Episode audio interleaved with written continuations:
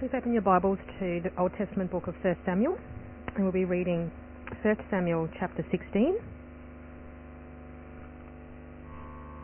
And I'm reading from the New International Version.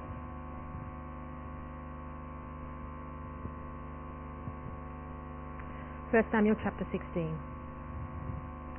The Lord said to Samuel, How long will you mourn for Saul, since I have rejected him as king over Israel? Fill your horn with oil and be on your way.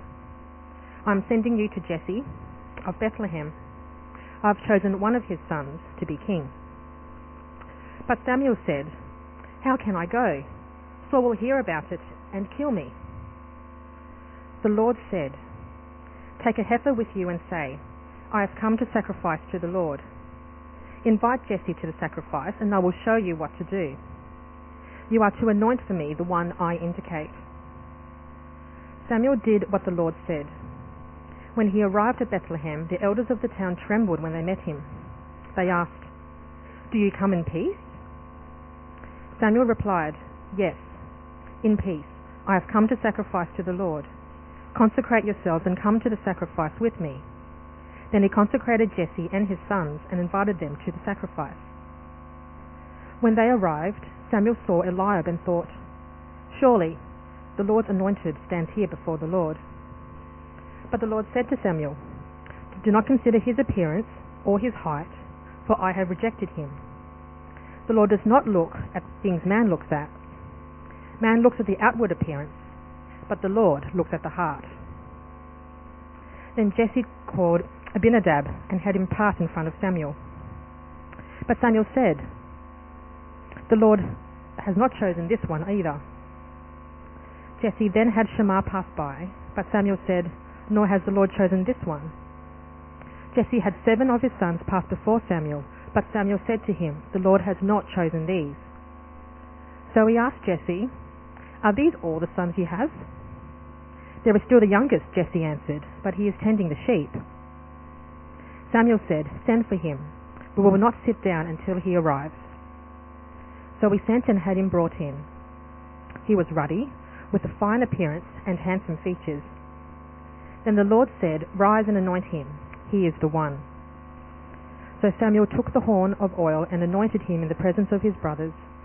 And from that day on, the Spirit of the Lord came upon David in power. Samuel then went to Ramah. Now the Spirit of the Lord had departed from Saul, and an evil spirit from the Lord tormented him. Saul's attendant said to him, See, an evil spirit from God is tormenting you. Let our Lord command his servants here to search for someone who can play the harp. He will play when the evil spirit from God comes upon you, and you will feel better. So Saul said to his attendants, Find someone who plays well and bring him to me. One of the servants answered, I have seen a son of Jesse of Bethlehem who knows how to play the harp. He is a brave man and a warrior. He speaks well and is a fine looking man, and the Lord is with him. Then Saul sent messengers to Jesse and said, Send me your son David, who is with the sheep.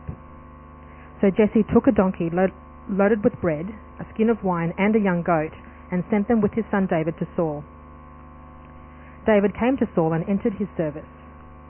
Saul liked him very much, and David became one of his armor bearers. Then Saul sent word to Jesse, saying, Allow David to remain in my service, for I am pleased with him.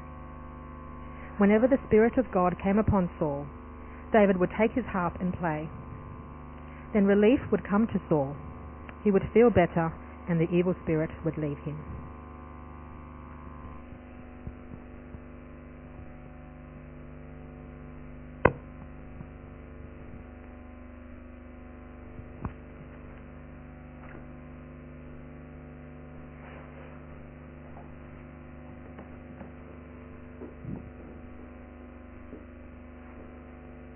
Good morning. First time preaching up here in the 1030. See how it goes. How we pray before we start.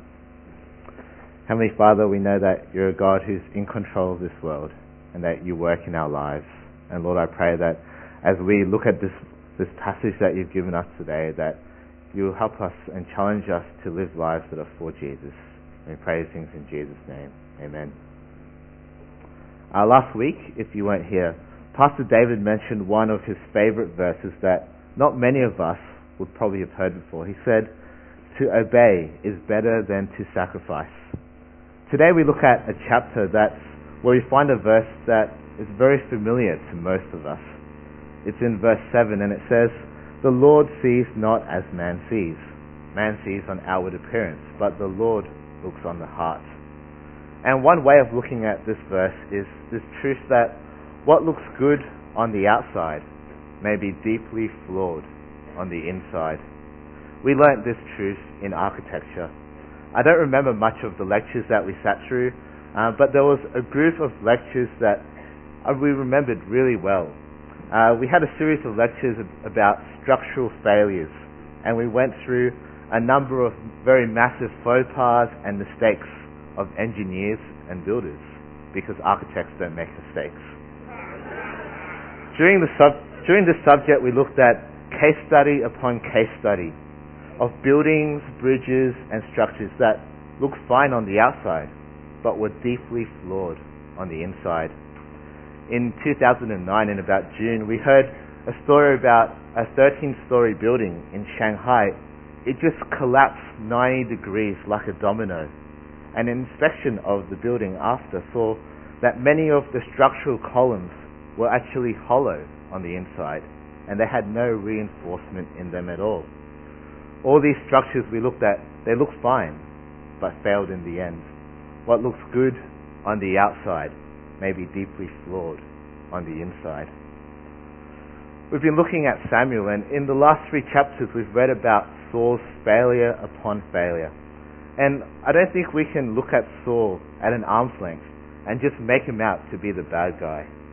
Looking at Saul should remind us of ourselves. As I look around this morning, we all look fine on the outside, but whether we like to admit it or not, we're all flawed on the inside.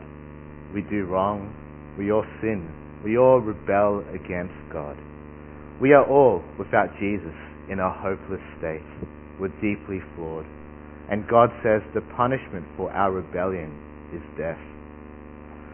The chapter that we come to today, we see that amid Saul's failure, God provides.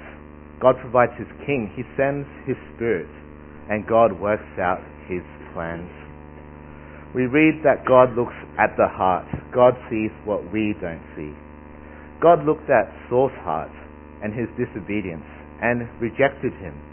And he looks at David and chooses David as his future king. I believe this chapter really gives us great hope as God's people. This chapter is about God providing his king. And it's through David, and more significantly through the greater David, Jesus Christ, that God works his plan to wipe clean our deep flaws, our sin and our rebellion, and really gives us hope in hopelessness and assurance today of new life to come. It was a really interesting chapter to ponder over through the past week, and I probably made it more interesting by starting way too late for my own comfort. This chapter is made up of one very well-known passage, which is David's anointing, and then a less-known passage that most preachers and commentators I found just totally skipped over. There are lots of little details that we'll quickly mention without getting too sidetracked from the main points. This chapter is really fascinating because this is the first time that David is mentioned and introduced in the Bible. And it's the foundation really here for God's kingship line, this dynasty or trajectory that points to Jesus as God's eternal king. If we miss this observation from this passage, I think we miss a major point of this chapter. David looks forward to Jesus. I split the passage today into three points and three sections. First is God sees and provides, which is verse 1 to 12. Then God sends his spirit, 13 and 14, and God works out his plan, which is the rest of the chapter. I believe this passage would have given the Israelites much hope. Saul was flawed. He was rejected and fallen. But God was still working. In fact, God provides a king for himself. And this passage should stir up much hope in us today.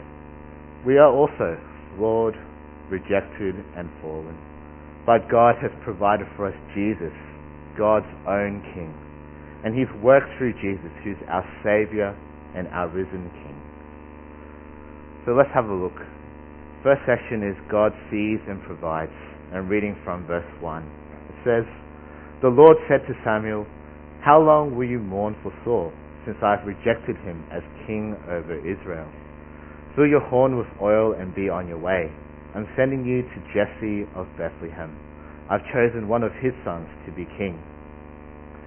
This passage starts on a rather sad and somber note, with Samuel mourning or grieving over Saul's rejection. But God comes to Samuel and gives Samuel hope. A new king, God's chosen king. And the ESV, if you're reading it, further emphasizes this and says it's a king for God himself. Saul, if you remember back in chapter 8 and 9, was the people's king. He was a product of the people's cry for a king.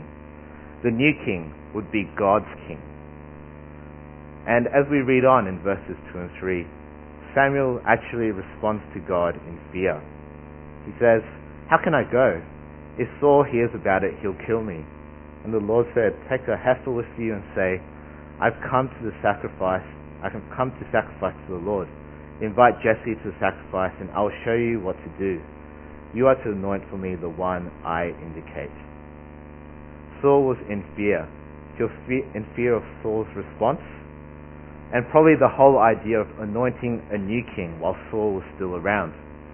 And also knowing that the route for Samuel from Ramah to Bethlehem was right through Saul's city of Gibeah. But note here that God's solution for Samuel's fear is to obey God. And as we read God's instructions here, I think many of us might be curious in asking if, if God is telling Samuel to lie here. Is God really being truthful and morally right in what he instructs Samuel to say? This isn't a really this isn't really a main point in the passage, but I'll try to address it quickly. Firstly, God commands Samuel to say this. If God commands it and he's the ruler of the universe, it makes perfect sense just to obey it. Secondly, God doesn't actually make Samuel lie. He, Samuel isn't forced to speak falsely here. Samuel just makes a broad statement of what's happening that doesn't go into every bit of detail. It's like if I said, I'm going to Garden City. I'm not lying or deceiving if I end up going to KFC or Macca's, which are all conveniently at Garden City. Back to the passage. In verse 4 and 5, we read of Samuel's obedience, completely obeying God's instructions. What a contrast to Saul in the previous chapters. The elders of the town tremble as they meet Samuel. We're not told why, but I can imagine two reasons. Firstly, could be when, like, when a pastor makes an unexpected visit or phone call, and we always automatically think, is there something wrong? Have I done something wrong? Why is he calling me? Prophets often brought God's judgment to God's people in the Old Testament. Or secondly, it could have just been that the Bethlehemites, uh, they heard about Saul's rift between Samuel because of God's rejection, and the people just didn't want to get involved. As we read on, the sacrifice goes ahead, and Jesse's sons are paraded in front of Samuel in verses 6 to 10. The first guy is Eliab.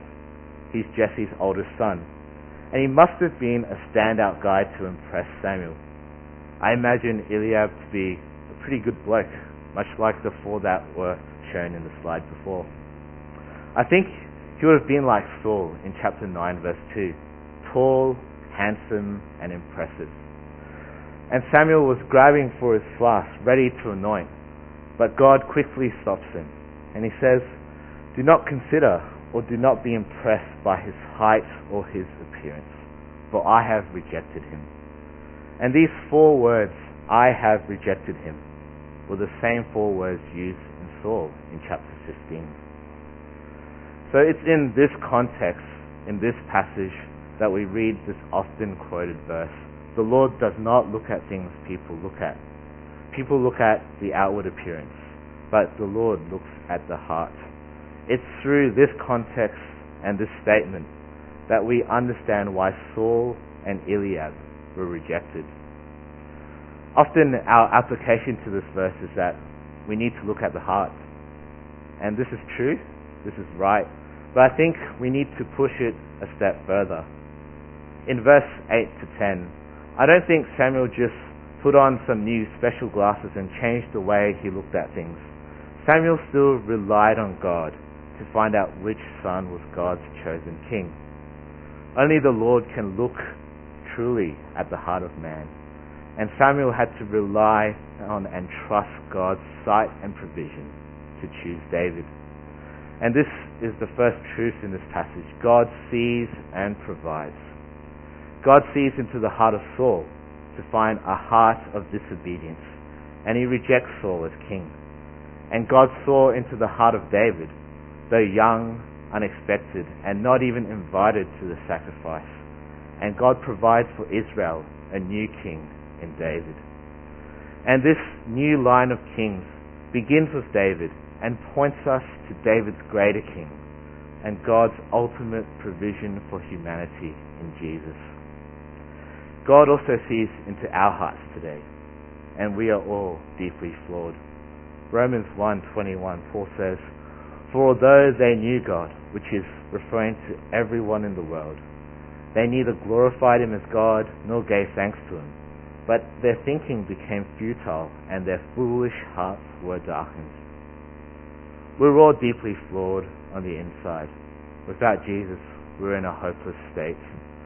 But just as God providing David would eventually give Israel much hope as a nation, God provides Jesus and gives us today much hope. It's through Jesus, David's greatest son, that God provides us with a king and a savior who took away all our deep flaws on the cross. And this is something that we need to trust God for because it's only through Jesus that we're saved. It's only through Jesus that we have new hope and assurance of life. Nothing we can do ourselves can earn salvation. It's only trusting and relying on Jesus and the free gifts that he provides for us.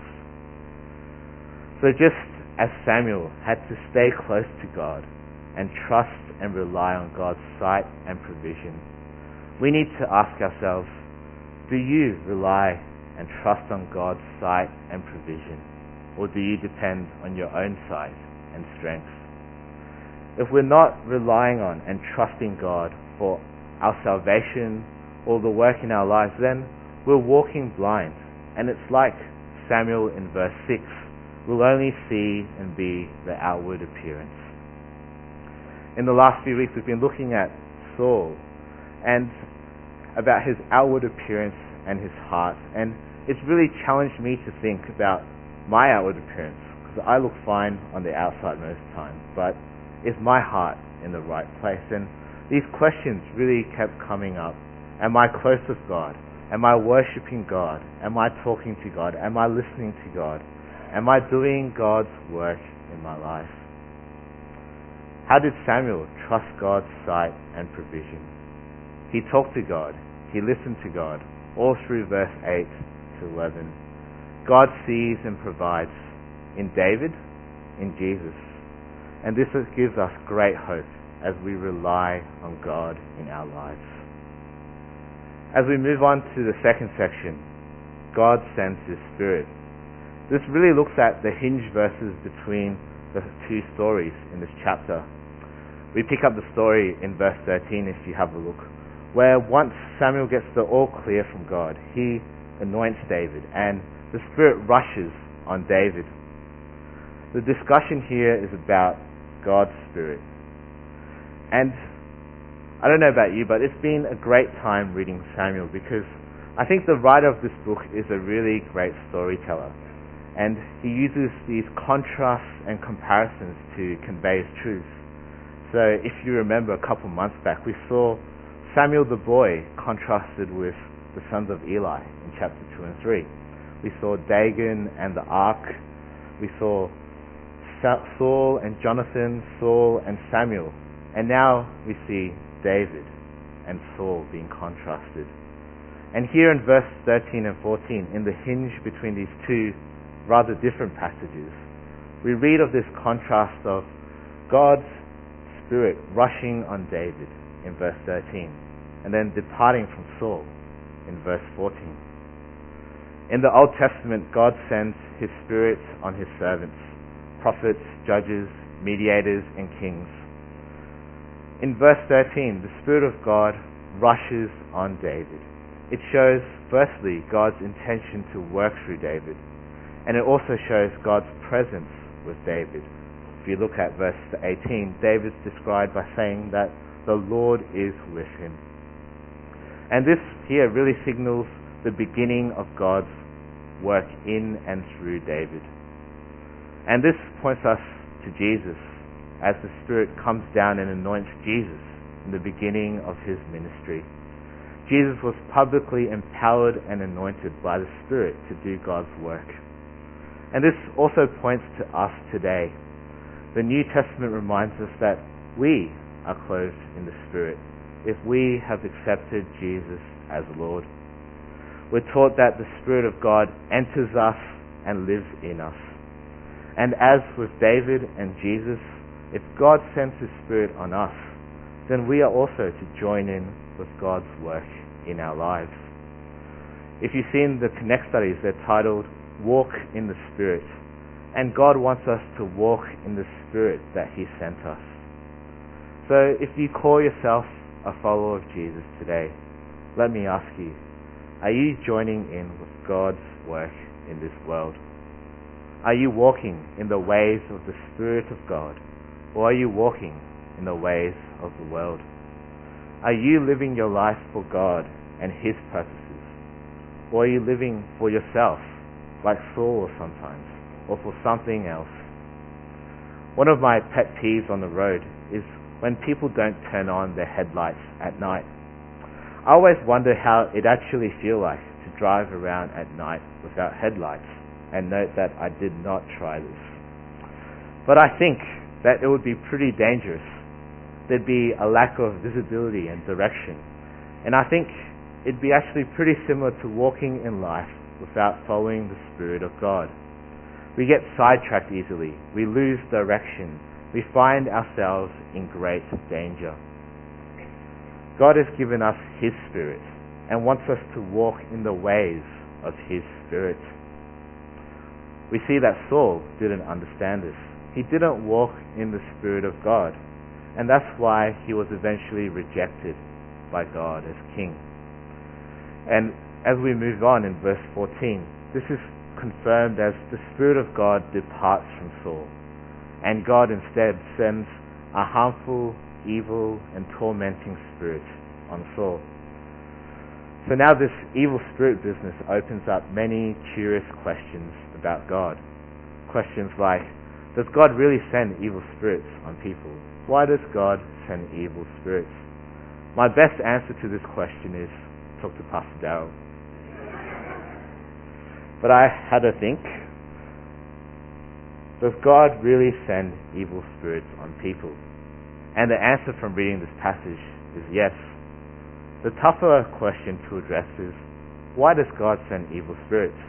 I thought God was a good and loving God and doesn't do that kind of stuff. Again, this is not the main point of this passage, but it's a side question that really needs to be addressed. Firstly, God is good. He always does what is loving but he also does what is right, which is God's justice. In the previous chapters, we see Saul continually disobeying God and refusing to take God's command seriously. And God's justice means that there's judgment for those who disobey God. And here in this passage, God's judgment on Saul is to give him over to evil. It's like in chapter 2, if you remember, where God hands Eli's sons over to the devil. And Pastor David did a great job in explaining that tough passage earlier this year. It's a really terrifying thought from Saul's example. To know that God can hand us over to evil. And this thought should really move us to seeing Jesus, David's greatest son, and really treasure the grace that he only can give us, the hope and the assurance of being counted free from God's judgment. It's a refreshing reminder for us to walk in the Spirit of God. God has sent us His Spirit, and He wants us to obey God, seek His will, and do God's work in our lives. In this section, we see God's Spirit departing from Saul and resting instead on David. And we too have God's Spirit. God sends His Spirit to His people. And are you joining in with God's work in this world? Are you walking in the Spirit of God or walking in the ways of this world? We move on to the final section. God works His plan from verse 15 to the end of the chapter. And we've seen already in this chapter that God chooses David and God sends His Spirit on David. And in this last bit of the chapter, we read of the circumstances of how David, uh, God's newly anointed king, enters the royal courts of the king. In verse 23, we read of David relieving Saul from the evil spirit by playing the lyre. But I think there's something more and bigger that God is trying to show us through this story. It's a simple yet profound, hope stirring truth. God is sovereign. God is in control. He's orchestrating all circumstances and situations. God works his plan, which is the title of this final section. Who does Saul invite into his royal courts? on his own instruction and by his own free will. He invites the king, David, the future anointed king. Saul doesn't know that he's inviting the future king into his royal palace, but God does. God begins the motions here of lifting up David as king. God is in control. He works his plan at all times, in all circumstances and it won't be stopped by Saul. In fact, it'd be helped by Saul and by sinful men. We think of another story where another group of sinful men and what they did with another anointed king, Jesus. What did they do? They got rid of him. They put him to death. Yet that in itself was fulfilling God's plan. God works his plan. God raised Jesus God triumphs over death. God works his plan of salvation from raising up David as king to raising up David's greatest son, Jesus, from the dead and as the risen king. And it won't be frustrated by men. Again, this section gives us great hope. God reminds us that He's in control and He's working out His plans in the world. God knows what circumstances and situations you're in right now, today. And however hopeless it may seem, know that God is working in your life, whether you can see it or not. The big question is, will you acknowledge God working His plans in your life, or will you ignore Him and His plans? Knowing that God is working His plans in my life gives me great hope that no matter what happens, whether good or bad, highs or down in the pits, that God's in control. He's working something out. And if you know that God is working His plans in your life, then it should give you also much hope, much certainty, and much peace that no matter what life throws at you, God is in control. And know also that God has already worked in this world and in your life. And He's worked mightily through Jesus. Jesus died and rose again to give us great hope of assurance of eternal life as we live in this world around us that is deeply flawed. So just to summarize as we close, we began with the statement, what looks good on the outside may be deeply flawed on the inside. Firstly, God sees and provides. Do you rely and trust on God's sight and provision? Or do you depend on your own sight and strength? God saw Saul's deep flaws and provided Israel with God's own king, David. And today, God sees our deep flaws, our sins and our burdens that we carry. And He provides us with God's own King and our Savior, Jesus Christ. And we need to trust and depend on Him for our salvation and in our day-to-day lives as we walk with Jesus. Secondly, God sends His Spirit. Are you walking in the Spirit of God or in the ways of the world? God sends His Spirit on David, God's King, and He sends His Spirit on us, God's people. And God wants us to live and walk in obedience to Him to submit to God's rule and God's will in our lives. And thirdly, God works His plans. Will you acknowledge God working His plans in your life? Or will you ignore Him? God works His plans in this passage by beginning to instate David as the king. It's no fluke or coincidence that David enters the royal courts it's God who's working out these plans. And God is still working out his plans today in this world, in your life. Will you acknowledge this and join in God's plan? And all of this brings us great hope. God's working through David points us to how God has worked through Jesus. No matter how deeply flawed you are, no matter what circumstances or situations you find yourself in today, no matter how hopeless you may feel in your life. God sees you. God has provided for you eternally in Jesus, the risen King. God has sent His Spirit to you, and God is at work today. David's greatest son, Jesus, brings us the refreshing news of hope in a hopeless world. God has provided with us His King.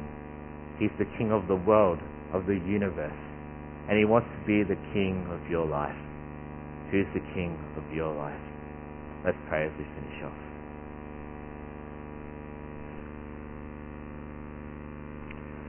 Heavenly Father, we thank you for this passage that reminds us so much of your work in this world and the hope that it brings to us as your people.